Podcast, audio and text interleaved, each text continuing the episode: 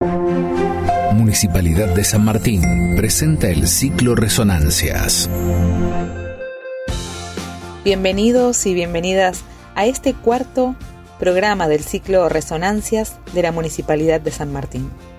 Mi nombre es Andrea Felsenthal Cordino, el programa municipal San Martín Lee, y junto con Claudia Sichetti, quien está a cargo del programa de fomento a las artes escénicas, estamos llevando adelante este ciclo que durante esta semana se enmarca en el homenaje a Rodolfo Walsh. Y por eso vamos a compartir el cuento Los oficios terrestres de Rodolfo Walsh, un cuento publicado en el libro del mismo título del año 1965, en la voz de José Manuel Espeche. José Manuel Espeche es actor, egresado de la Escuela Nacional de Arte Dramático. Se desempeña como actor en teatro, cine y televisión y es profesor de actuación en la Universidad Nacional de las Artes.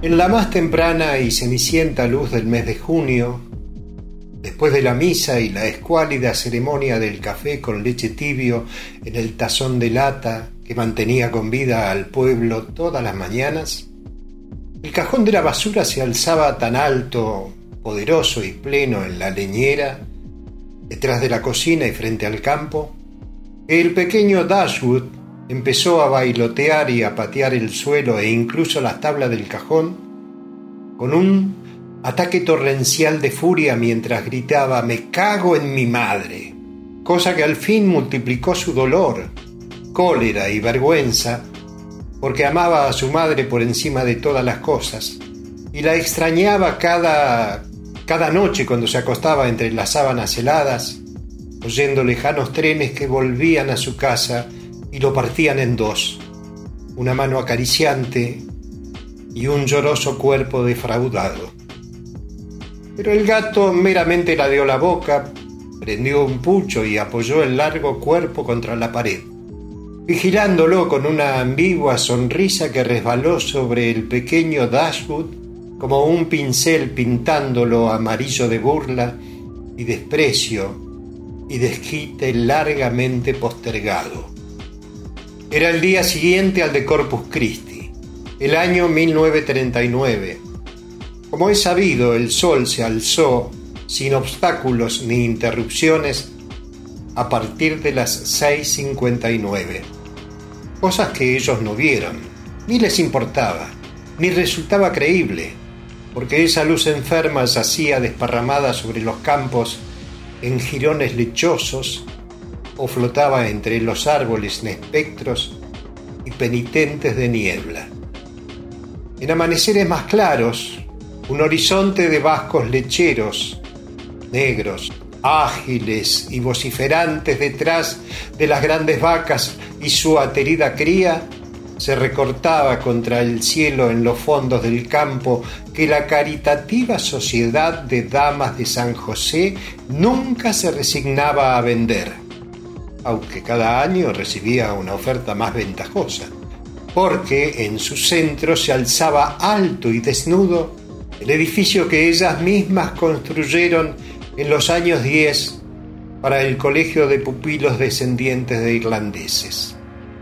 La caritativa sociedad nos amaba, un poco abstractamente, es cierto, pero eso es porque nosotros éramos muchos, indiferenciados y grises, nuestros padres anónimos y dispersos, y en fin, porque nadie sino ella pagaba por nosotros. Pero el amor existió, y de ahí que las damas en persona vinieran a celebrar con nosotros el día del cuerpo de Cristo, trayendo consigo al auténtico obispo Husher, que era un hombre santo, gordo y violeta, y ojalá siga siéndolo si no fue sometido contra su voluntad a una de esas raras calamidades que ocurren justamente a cada muerte de un obispo. El obispo Husser celebró los oficios divinos y después gozamos de un día de afecto casi personal con las damas, que se desparramaron por el edificio como una banda de cotorras alegres y parlanchinas, queriendo ver todo al mismo tiempo, acariciando tiernamente la cabeza más pelirroja o más rubia y haciendo preguntas extrañas. Verbigracia, ¿quién construyó el palacio de Emania? ¿En qué siglo? ¿Y qué le ocurrió finalmente a Brian Boru por rezar de espaldas al combate? Curiosidad que originó ese pintoresco pareado de Mulahi que conocía las reglas del arte poética. Oh, Brian Boru, I shit on you. Pero estas preguntas que solo el padre Ham podía responder y no respondió, mientras se ponía cada vez más colorado y sus ojos perforaban su propia máscara de sonriente compromiso, disparando sobre nosotros una oscura promesa de justicia que vendría apenas las damas dejaran de ser tan encantadoramente tontas y entrometidas. Es decir, mañana, queridos hijos míos. Aquellas piadosas señoras, sin embargo, no tomaron nuestra ignorancia a mal, sino como excusable condición de nuestra tierna edad. Y apenas el padre Ham restableció su prestigio demostrando que alguno de nosotros podía sumar quebrados en el pizarrón, ellas recordaron que la fiesta era de guardar, y declarándose enteramente satisfechas de nuestra educación, propusieron suspender la clase, a lo que el padre Ham accedió enseguida, aunque sin apagar los fuegos de su mirada, esa pequeña peste de fastidio puesta en cada ojo. Salimos, pues, vestidos de azul dominical, al patio de piedra cuyos muros crecían altos hacia el cielo, y jugamos al dinenti y la bolita bajo la mirada cariñosa de las damas hasta que llegó la hora del almuerzo y entramos en fila al comedor donde dimos gracias al Señor por estos tus dones y nos sentamos a las mesas de mármol. Allí ocurrió el milagro. El primero entró encabezando el equipo de seis que servía las mesas fue Dolan, con una bandeja de asado tan enorme que apenas podía sostenerla, y detrás de él vinieron los otros con nuevas bandejas de asado y montañas de ensalada de porotos, y ya Dolan, sacerdote de Hecatombes, regresaba más cargado que antes, con los brazos más abiertos, como dibujando un himno de victoria. Nos refregábamos los ojos. Allí había comida para mantenernos con vida una semana, según los criterios comunes. De modo que empezamos a comer y comer y comer, e incluso el celador que llamábamos la morsa traicionó en la cara un trasluz de escondido holgorio mientras nos miraba hundir los dientes en la carne que chorreaba su tibia grasa dorada sobre cada estática sonrisa. Transfigurábamos la memoria del hambre, besábamos la tierra en la tierra harina de cada lúmula blanca, cada transparencia de lechuga, cada fibra memorable a sangre. Pero después, hilera tras hilera de botellas de limonada se asentaron en las mesas y cuando ocurrió esa cosa extraordinaria, ni siquiera la presencia temible de la morsa pudo impedir una espontánea demostración del pueblo que se alzó en una ola repentina desde las mesas blancas, aclamando a las queridas damas, y arriba cada brazo, y abajo y arriba nuevamente, aclamando a la querida sociedad, y nuevamente abajo, arriba, aclamando a la morsa propiamente dicha, las voces concertadas sonando como el trueno, el viento o las rompientes en su libre admisión de felicidad y de justicia sentida en las entrañas. La morsa tragó saliva y abrió la boca como si fuera a decir algo mostrando así los dos enormes dientes por los cuales era mal nombrado, presa esquiva de la contradicción, aclamado a través de la injuria. En ese momento, afortunadamente para todos, la gran forma violeta del obispo Asher llenó la puerta, seguida por la forma esquelética nudosa increíblemente alta del padre Fagan, el rector, a quien apodábamos techo de paja por el pelo albino que peinaba simétricamente a los costados de su larga cara de caballo. Y cuando todos volvieron a sentarse y reinó el silencio, el obispo dio un paso al frente, cruzando las manos anilladas y manicuradas sobre el vasto vientre. Bueno, muchachos, dijo, me alegra comprobar que tienen estómagos tan capaces y solamente espero que no sea necesario usar la sal inglesa que guardamos en la enfermería, detonando una enorme explosión de risa, cosa que sería de mal gusto, renovada en círculos de incontrolable camaradería, espasmódicos movimientos de pura alegría física que arrancaron lágrimas a los ojos de los más emocionados, sin mencionar su dudoso patriotismo.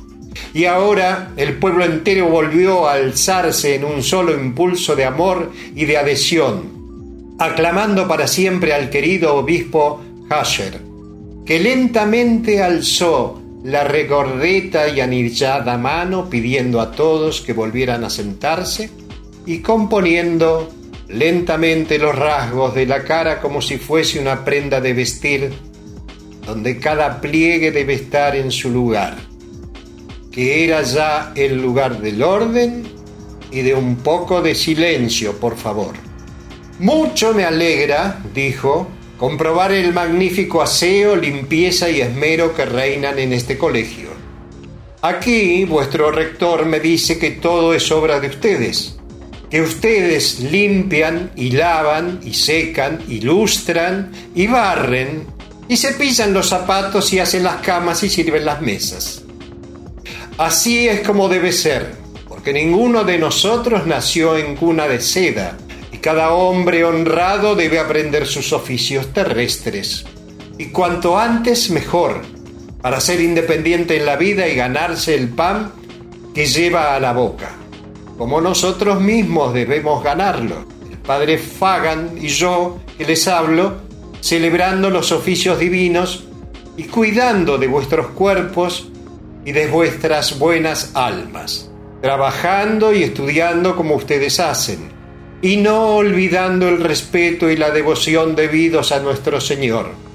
Serán buenos ciudadanos y dignos hijos de vuestra raza, vuestro país y vuestra iglesia.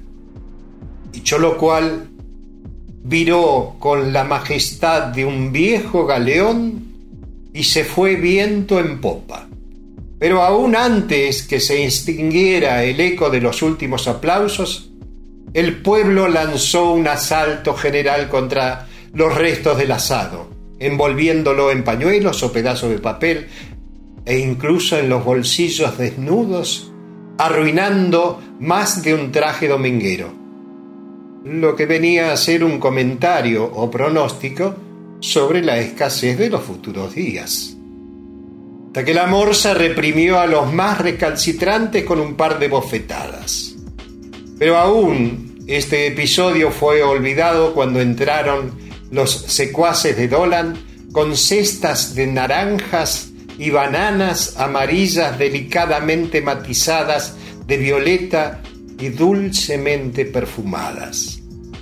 Por la tarde, tras el forzado descanso que el festín impuso, hubo un partido de fútbol en que los dos equipos batallaron fieramente por quedar grabados en el corazón de las damas, especialmente Gunning, que 30 años más tarde sigue figurando en zonas de la antigua memoria, recortando el oro a la luz de un sol largamente ido en ese momento único de la chilena que dio a su equipo un aullante triunfo las piernas en el aire, la cabeza casi rozando el suelo, el botín izquierdo disparado hacia atrás, aquel tiro tremendo que entró silbando entre los postes enemigos. el botín izquierdo disparando hacia atrás aquel tiro tremendo que entró silbando entre los postes enemigos. Pero aún mientras esta gloriosa fiesta progresaba, tristeza caía del aire, porque sabíamos que el tiempo se acortaba y que las queridas damas se irían antes del anochecer, dejándonos de nuevo desmadrados y grises, superfluos y promiscuos, bajo la norma de hierro y la mano de hierro.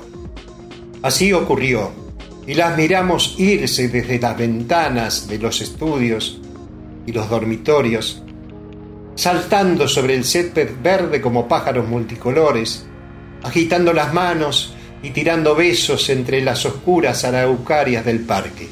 ¡Maravillosas damas! Alguna vez, alguna de ellas, tal vez era hermosa y joven, y su imagen solitaria presidió esa noche encendidas ceremonias de oculta adoración en la penumbra de las frazadas, y así fue amada sin saberlo, como tantas, como tantos. Ese efluvio de amor que subía de las camas en movimiento llenó el enorme dormitorio junto, es cierto, con el acre olor que evocaba las montañas de porotos y sus recónditas transformaciones, enloqueciendo de tal manera al celador O'Dournin, que abandonó el lecho enmurallado de sábanas y empezó a rugir, correr, patear, arrancando a los presuntos culpables de su ensimismamiento, acaso del sueño, y batallando, por así decir, con una invencible nube espiritual. Los últimos en dormir se oyeron acercarse la lluvia que caminaba sobre las arboledas, sintieron tal vez el olor a tierra mojada, vieron los vidrios encenderse de relámpagos y gotas. Pero ya el grueso del pueblo descansaba, parapetado contra el amenazante amanecer.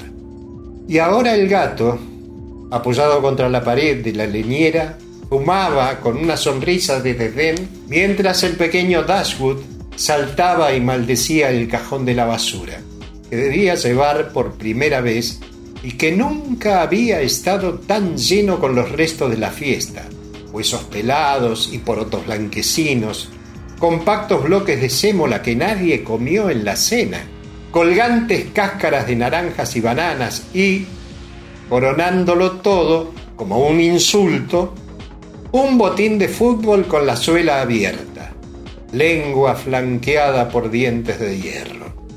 Dashwood mentalmente pesó todo esto contra la invasora, angustiada certeza de que nunca, nunca podrían llevar la enorme carga al basural que estaba tal vez a 500 yardas de distancia, tras los X empapados campos, caminos y distante hila de cipreses. Pero entonces el gato tiró el pucho, lo aplastó y mirando a Dashwood desde los amarillos ojos entornados al acecho, Vamos, pibe, dijo, agarrando de la izquierda y tomando con la derecha la dura manija de cuero.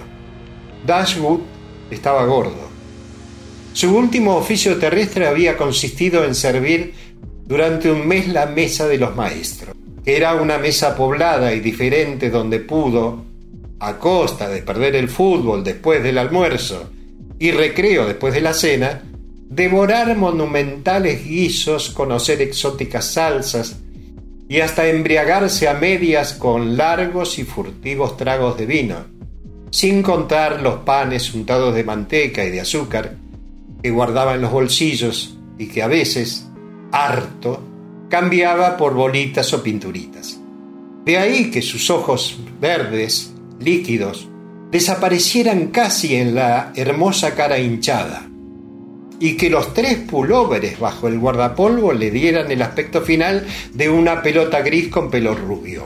El gato, en cambio, seguía tan flaco, alto y elusivo como la tarde en que llegó al colegio, pero un poco más saludable astuto y seguro de sí mismo. como si hubiera descubierto las reglas fundamentales que gobernaban la vida de la gente y aprendido a extraerles una sombría satisfacción. Tiró el gato de su manija y Dashwood de la suya. Y mientras el cajón se alzaba lentamente, sintió el chico en cada hueso y tejido, e incluso en la fugitiva memoria de pasadas dificultades, lo pesado que realmente era. Cómo tiraba hacia abajo con el peso de la tierra o del pecado, de cualquier cosa que quisiera degradarlo y humillarlo. Se mordió el labio y no habló, y salieron al campo, y la mañana con el cajón torcido, una punta rozando el suelo, porque el gato era cinco pulgadas más alto, y seguía creciendo mientras Dashwood arqueaba el cuerpo con pasos de cangrejos, hasta que el otro dijo, ¡Eh, más arriba! dando a su manija un sacudón maligno que volcó un bloque de sémola sobre el botín del chico, quien ya gritaba ¿Qué hace, boludo? Y el gato volvió a sonreír, mostrando sus dientes manchados, una sonrisa abominable en la cara sembrada de astucia. Y ahora Dashwood sintió desgarrarse lentamente como una tela podrida la piel de los dedos atacados de sabañones que ni el agua caliente en la enfermería ni el jugo de cáscara de mandarina en los rituales secretos de la comunidad habían podido curar. No quiso mirarse, temeroso de ver el líquido amarillento con, tal vez, un toque de sangre que resumaría la piel. Dejaron atrás y a la izquierda el tanque de agua, atrás y a la derecha la cancha de paleta y llegaron al primer camino de tierra que Dashwood aprovechó para descansar la carga y observar la mano dolorida donde solo vio entre los nudillos un breve corte rojo y seco como mica. Pensó que podrían cambiar de lado, pero al cotejar las 30 yardas que habían recorrido con la extensión de campo nebuloso que los separaba de la meta, desistió. El gato lo miraba como si fuera un montoncito de bosta. ¿Esperamos a alguien?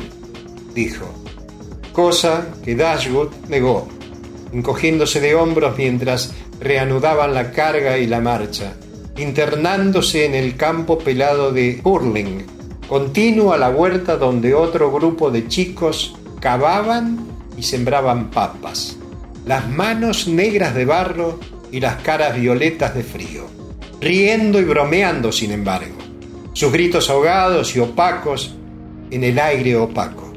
Y cuando estuvieron más cerca, vieron a Mulligan que parecía esperarlos, los brazos en jarras, un gesto indescifrado en la cara picada de viruelas.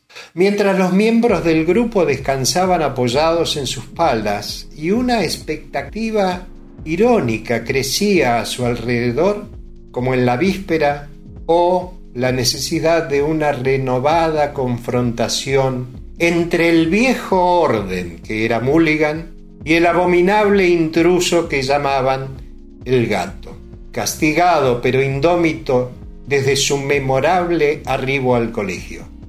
¡Eh, gato! dijo Mulligan. ¡Eh! El gato siguió caminando, llevando con soltura a su lado el cajón, con apenas un movimiento lateral del ojo, de la boca o de ambos, una oculta tensión del largo cuerpo. Toma una cosa, dijo Mulligan, que sobrenadaba ahora en el secreto regocijo de los demás, en sus risas sofocadas. ¡Eh, gato!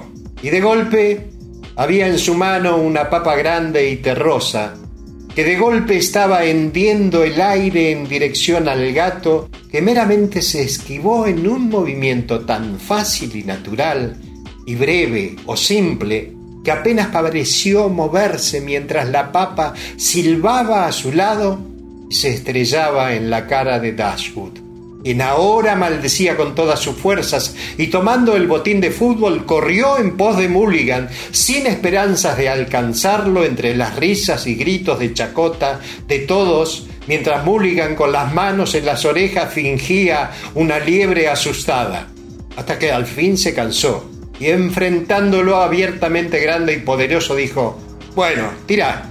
Dashwood tiró en un gesto futil y exhausto. Erró el cercano blanco por más de dos yardas y no le quedó otra cosa que volver, jadeando y renegando, al cajón de la basura donde el gato no se había movido ni reído, ni dicho una palabra, indiferente y gris en la mañana indiferente y gris. Y ahora, mientras caminaba, el chico sentía un continuo manantial de compasión que surgía en su interior como agua tibia, curando cada dolor y secreta herida inscriptos en el tiempo que podía recordar, y de algún modo igualándolos a todos, los abañones de las manos y la muerte de su padre. Y cada cosa que perdió y cada ofensa y cada despedida mezclándose en el futuro con la total soledad y tristeza de su muerte, que sería la cosa más triste de todas, al menos para él. Y el gato mirando de soslayo notó que el chico lloraba despacito, o que, sencillamente, lágrimas iban resbalando por su cara a juntarse con el flujo de la nariz y el aliento brillante de la boca.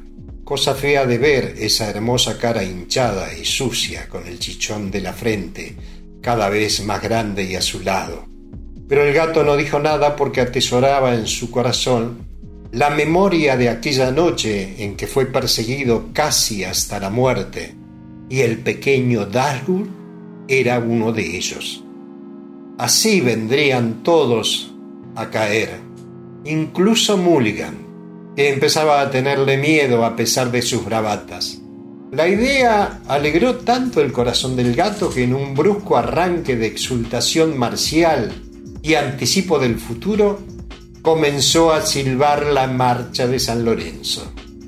Tras los muros del histórico colegio, Scully y Ross habían encontrado la única línea recta en que cabían 50 cabeceras de cama. Murtagh sonreía como un mono a su propia cara que realzada a fulgores de moneda, le sonreía desde las profundidades de un bronce lustrado hasta la demencia. Y Collins aplicaba una sopapa de goma a un reticente agujero de letrina, meditando en cómo su oficio se vería perjudicado durante muchos días por los severos corolarios del banquete. En el pequeño Dashwood el esfuerzo de la carga y de la marcha había reflotado sobre la tristeza metafísica con la fuerza de la insumergible actualidad. Una y otra vez pretendió cambiar la mano de posición en torno a la manija de cuero, no sentirla como un alambre que le cortaba la piel y la carne y le llegaba hasta el hueso. Cuando lo asaltó esta idea intolerable, se paró, abandonó un momento el cajón y se miró. La palma no estaba cortada pero los nudillos sangraban en una forma tonta y acuosa que no era verdadera sangre, sino algo enfermizo, espectral. Fue entonces que propuso formalmente cambiar de lado y el gato se negó con un movimiento de cabeza. Pero no doy más. Joderse, repuso estoicamente el gato. De modo que Dashwood buscó un pañuelo en sus bolsillos y envolviéndose la mano con él tornó a alzar el cajón, sintiendo que al próximo paso no podría resistir el dolor desgarrante en el hombro, el estiramiento de los huesos mismos del brazo. Pero aguantó. Lágrimas y mocos se habían secado en su cara endureciéndole la piel. Caminaba en una especie de vigorosa ensoñación, mirando los manchones de niebla que surgían y se disipaban alrededor de sus botines patria, sintiendo el paso mojado, blando, susurrante que se hundía bajo las suelas y recuperaba despacio su arrastrada forma, amándola, deseándola y peleando por ella aún bajo el peso de repentina catástrofe, como él mismo era capaz de hacer, estaba haciendo. Álamos desfilaban a la derecha, desnudos, flacos y tristes. Y Dashwood los veía pasar en la esquina del ojo, pero aún miraba el suelo, las rodeadas, las rociadas estrellas de las ortigas, las absurdas florcitas de los macachines, las espirales de las botas de vaca y los caminos de las hormigas, prolijos y nítidos en el pasto diezmado por las heladas. Pero el aire se volvió dulce cuando atravesaron un trecho de buena y de golpe fue verano en su memoria. Se bañaba desnudo en el río con los chicos del verano y la voz de su madre lo llamaba musicalmente en el crepúsculo. ¡Horacio! Ya voy, dijo. ¿Qué? gruñó el gato. En el patio, el niño Mullins, armado de un largo espetón de hierro, pinchaba el último papelito del último charco en las lajas de pizarra que ahora brillaban lisas, bruñidas y listas para recibir a los obreros que hubieran concluido sus tareas del día. El padre Kevin se paseaba por el claustro, contemplando el edificio, gozando de su limpieza y la limpieza de su mente a esta temprana hora, cuando su úlcera estaba tranquila después del reposo nocturno, meditando en la ascética belleza de cada piedra gris, empinada en cada piedra gris, hasta confundirse con el cielo de peltre.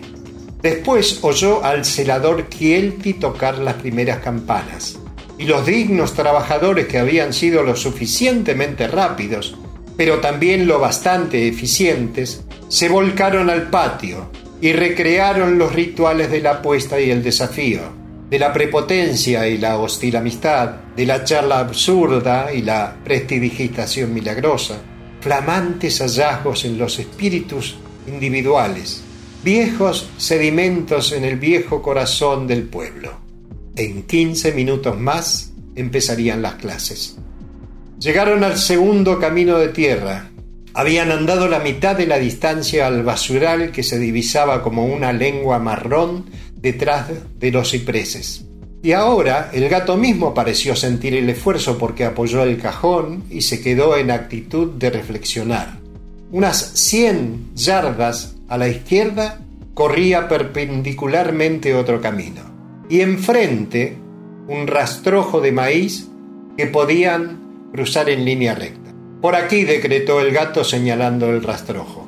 El chico vio instantáneamente lo absurdo que sería caminar entre los tallos secos del maizal que se erguían duros, vidriosos y amarillos en sus túmulos de tierra entre los empapados surcos. Pero el gato parecía tan seguro de sí mismo, tan concentrado, la mirada de sus ojos volando casi como un halcón, tendiendo un puente entre ellos y su meta detrás de los cipreses, que no tuvo ánimos ni fuerza para oponerse, ni lo hizo salvo en una forma oblicua, empujando despacio hacia la izquierda desde su primer paso, en la vana esperanza de que finalmente llegarían al camino. Y esto el gato lo entendió, previno, mediante un solo significativo empujón hacia el lado opuesto. Los tallos y las charlas crepitaban bajo sus pies. El suelo escupía chisguetes de barro y una o dos hojas sueltas latiguearon a Dashwood debajo de las rodillas. Tropezó una vez, luego otra.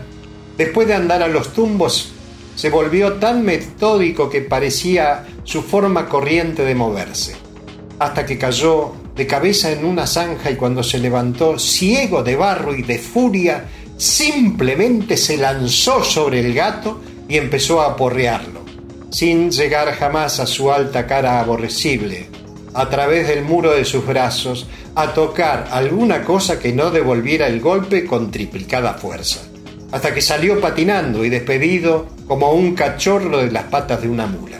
Cuando reanudaron la marcha, sin embargo, el gato tomó el lado de la derecha y enfilaron oblicuamente hacia el camino de tierra. Los 15 minutos de recreo habían terminado. La sabiduría esquiva y trabajosa aguardaba a los 130 irlandeses en los bancos de madera. El senador Kielty de quien se murmuraba en secreto que enloquecía poco a poco, vio a los maestros parados en los arcos de los claustros frente a sus aulas. Su pelo rojo brillaba y su bigote rojo brillaba, y un fuego incesante ardía furiosamente en su cerebro. Pero su única misión a esa hora consistía en tocar la campana por segunda y última vez. Los chicos corrieron a las filas. El gato faltaba de sexto grado y Dashwood de cuarto, aunque eso estaba por descubrirse todavía.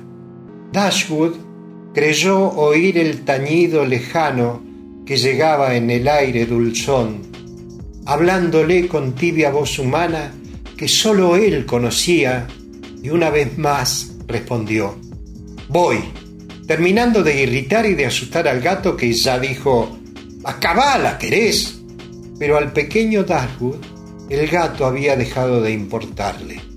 En el último alambrado había una gran telaraña con centenares de gotitas, y en el brillo de cada una cabían las arboledas, el campo, el mundo. El gato la pateó en el centro. El agua cayó en breve chubasco sobre el pasto y la araña gris trepaba hacia la nada en un hilo invisible. Pasaron entre dos cipreses. El basural estaba a la vista, su indiferente escoria, su pacífica ignominia. Pisaron las primeras botellas y latas enterradas, papeles amarillos y recuerdos de comida terrestre vuelta a la tierra, y mientras vaciaban el cajón de la basura, oblicuo, poderoso y lleno, algo también se vaciaba en el corazón de los chicos, influyendo lentamente, chorreando en sordo gorgoteo. Cuando eso estuvo hecho, el pequeño Dashwood no miró siquiera al gato, sino que empezó a alejarse de él y del basural y del colegio. Sin prisa caminaba entre los tardíos visitantes de la niebla que un viento repentino, sin prisa caminaba entre los tardíos visitantes de la niebla que un viento repentino disipaba a su alrededor, dejando atrás las apacibles vacas, hacia una franja de cielo que se iba volviendo azul en la distancia. Ignoraba dónde estaba. No conocía los puntos cardinales. No había ningún camino a la vista, pero sabía que se estaba yendo para siempre. El gato encendió un pucho, metió las manos en los bolsillos y desde lo alto de la pila de basura contempló al chico que se iba, volviéndose más chico todavía. ¡Eh! dijo. Dashwood no se volvió, y el gato dio unas pitadas más mientras una mueca fea, envejecida, se formaba en su cara. ¡Eh, idiota! Pero el pequeño Dashwood balbuceaba una canción que nadie le enseñó y caminaba hacia su madre. El gato saltó tras él y en pocos segundos lo alcanzó. Lo tomó del hombro, lo obligó a darse vuelta. El fugitivo lo miró sin miedo. Déjame tranquilo, dijo. Entonces, el gato hizo algo que no quería hacer. Metió la mano en el bolsillo, sacó un pañuelo y empezó a desatar el nudo que guardaba su única fortuna, tres monedas de veinte centavos. Y mientras desataba el nudo, sintió que estaba desatando en su interior algo que no entendía, acaso turbio, acaso sucio. Se guardó una de las monedas, dio las otras dos al chico, que las tomó y siguió su camino sin darle las gracias. Y después el gato, el sobreviviente, el indeseado, refractario, indeseante, volvió al cajón vacío, lo tomó, cargó al hombro y emprendió el regreso ajustando la expresión de su cara al gesto del edificio alto, desnudo y sombrío que lo estaba esperando. Muchas gracias, José, por compartirnos el cuento de este último programa del ciclo Resonancias en homenaje a Rodolfo Walsh. Mi nombre es Andrea Felsenthal. Esto es Resonancias. Hasta la próxima.